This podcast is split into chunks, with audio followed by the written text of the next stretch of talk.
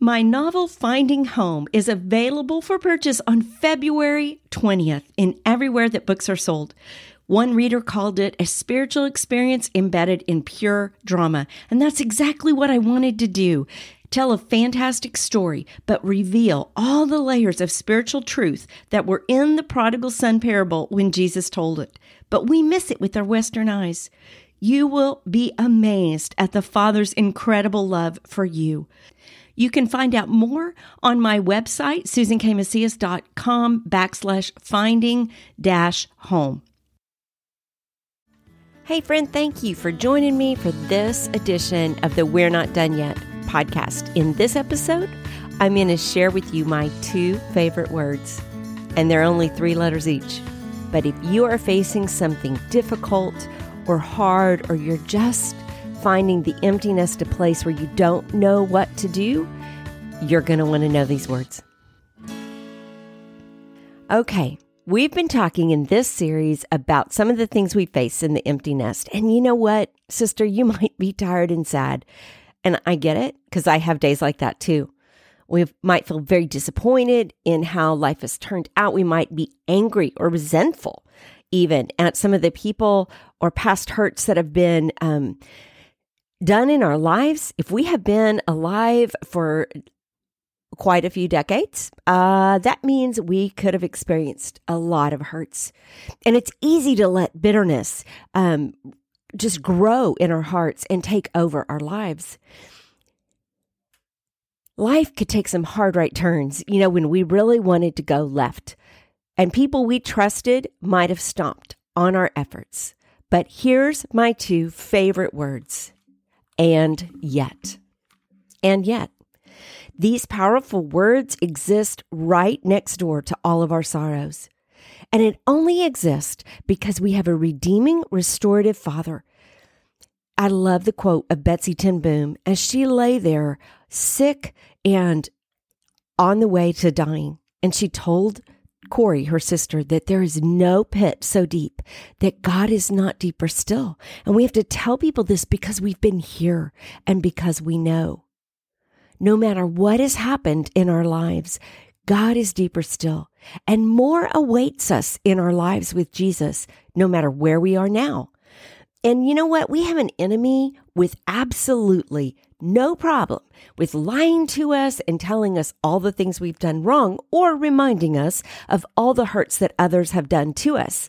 Um, he doesn't he doesn't have a problem with that. He likes to parade our failures in front of us. He loves to blame us for our kids' problems. He likes to confirm any sense of unworthiness that we have. And he can just parade our, our family shortcomings right in front of us and, and confirm every fear in our mind. He doesn't mind because he kills, he stills, and he destroys. That's his MO. And so we have to think about how are we going to respond to that?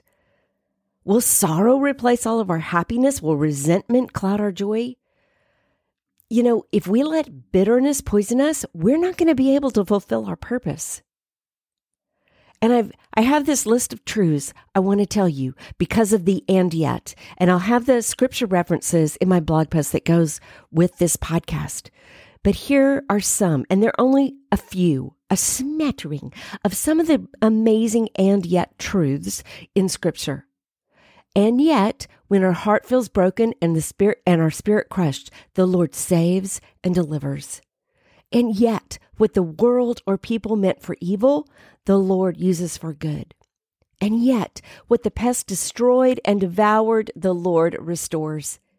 And yet, what the enemy tore down, the Lord rebuilds. And yet, our dirty hearts can be cleaned and our spirits renewed. We don't have to live with all the, the weight of what we have now. We don't have to live in only the energy we can bring to the table because God is the God of renewal. He wants to bring new life to us. And this list of the and yets of scripture of what God will do in our lives, of what Jesus, who brings life from death, works in our lives, it means that He can transform our most crushing defeats to the glory of God. We have to take a step of faith, though. And I tell you what, I have found a great deal of um, spiritual warfare looks more it looks more practical than it does um, spiritual, maybe. But it involves for me turning around and spitting in the enemy's eye. I just call him out for who he is because he is a liar. And here's what I figured out is that what he does is he uses enough truth to make me feel um, in fact, uh, let me say this differently. He doesn't use truth. He uses facts. He uses enough facts to make me doubt myself and the Lord and his work. But what he doesn't use is truth. Because what he doesn't do is factor in Jesus. He doesn't give everything. He only gives one part, but any small fact out of context of the other facts is not truth. It's just a portion and it doesn't factor in all that's going on. And if all we do is sit there and list or let the enemy list our failures, we're going to have a list of facts that confirm our worst fear. But if we can walk in the truth of taking those facts and placing them in the will, redemption, and restoration of Jesus, we see all of a sudden there's a whole new transformed truth. You know why? Because Jesus is willing to use every single thing to his glory. And I remind Satan of that all the time. Yeah, shut up, Satan. You do not have to be polite. I would suggest not being polite to Satan. Just tell him to shut up. Get get behind me. I'm walking with Jesus and you are not telling me any truth about him. And that's very important. Um, we have callings that stretch before us in these empty nest years, and some of them are going to they're going to keep rolling from our previous years, and some are going to be new ones. And we need to be ready for those. But if we are hauling around a load of bitterness and we have burdens of, of sorrow and regret, how are we going to walk on those new paths? Remember when we talked about um, and I don't remember which episode it is. It's the episode about bitterness, and it talks about in Hebrews 12 where um, it talks about strengthening the knee that is weak, that we can walk in the paths that God has for us. And to do that, we've got to walk in His energy and in His joy. We are old. Let's just face it. I'm getting ready to be 60. And while that's not like, you know, a hundred, it's 60. It's 60. That's that sounds like somebody else's age, but it's going to be mine in April. And I, I'm okay. It's okay that I'm going to be 60. I have had a very full life. And yeah, I'm tired.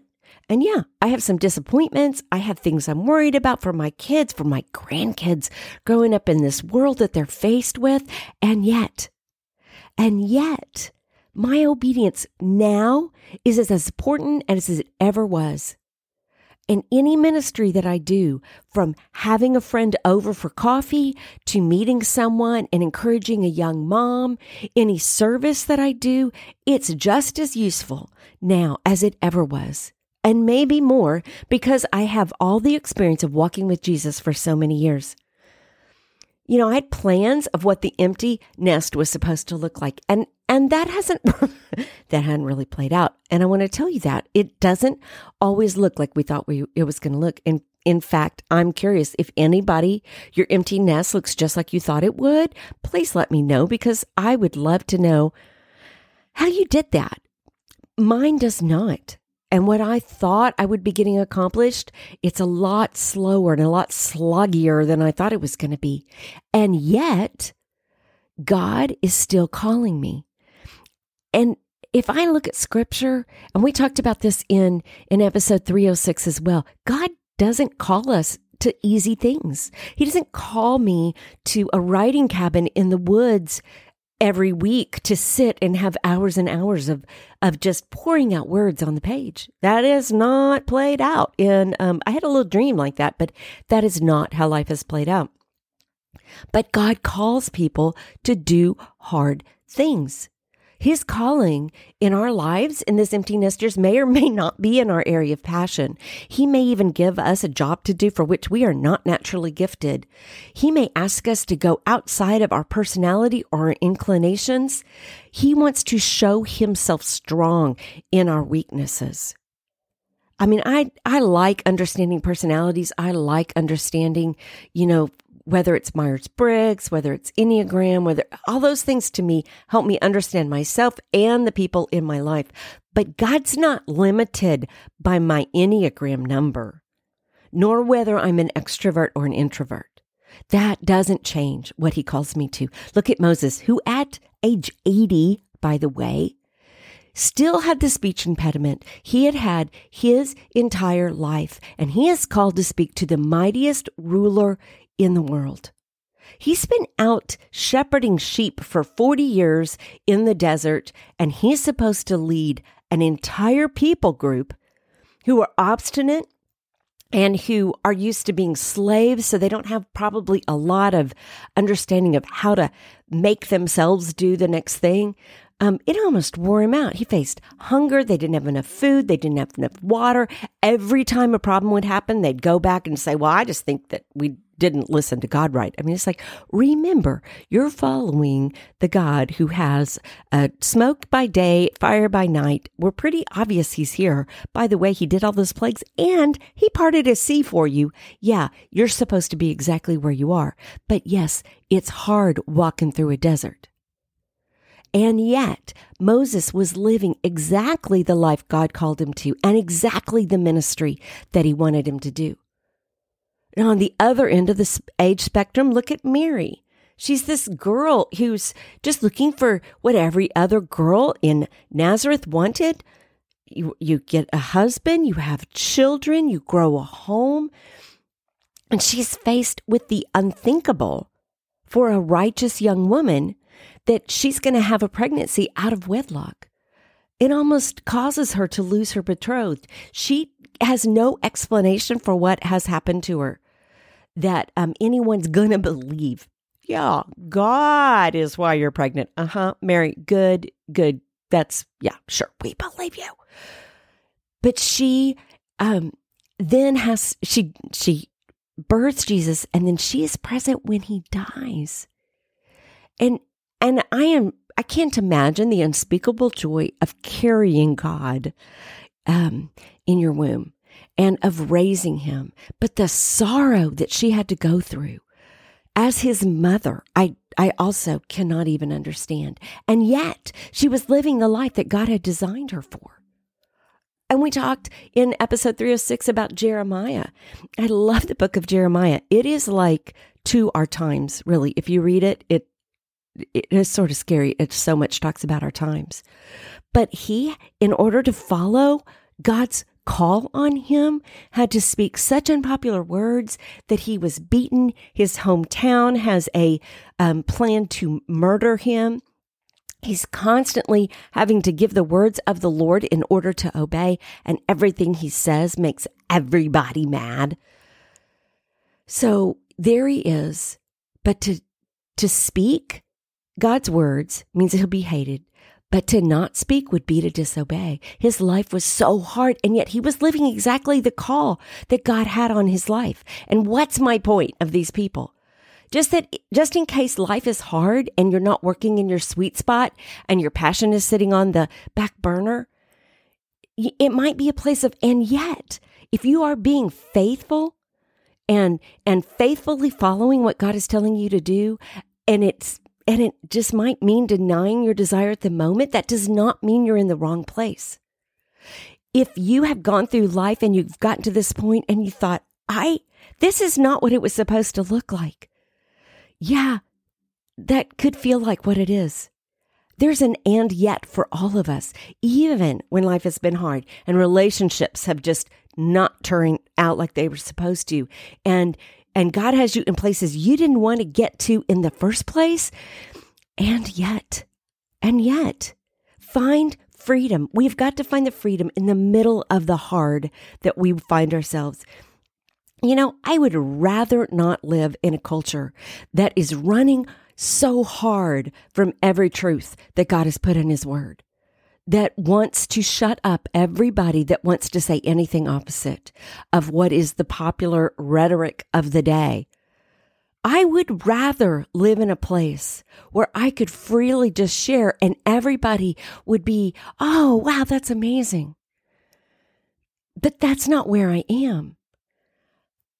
Yet, and yet, if Jesus has put me here in this time and he's put you here in this time and he has given us a yoke that is not going to break us. In fact, he's in the yoke with us in every crazy and mundane circumstance in our life right now. Then, even in this hard life, we can be sure that it's the exact life that God has for us. It could be that relationships with children are hard. It could be that marriage is hard or that finances are hard. It could be that your church life is hard. And yet God is at work. What do we find hard? That's what we need to identify today. Lord, what, what is not what I wanted it to be? What am I mad about? What are you calling me to do that I don't want to do? What is my old bitterness that is still hanging around my neck that I'm dragging along like an old friend. What are all those things? Identify them, write them down, and then get a big fat marker and over the top of that list write, and yet. Because God, who's the restorative, redemptive God, from Genesis to Revelation, has a plan for your life. He does not want to let one single thing go to waste. Let's pray. Father God, the empty nest can be hard. Things aren't like we really wanted everything to turn out. I have broken places in my heart and my spirit. I have dreams that I, I'm really pretty sure will never happen. And yet, you are in the middle of it. I ask you, Lord, to raise up an army of women who love you, who will serve you, who will look at the worst parts of their life and say, and yet God is for me. Oh, Lord, thank you for being a God who is for us. Amen.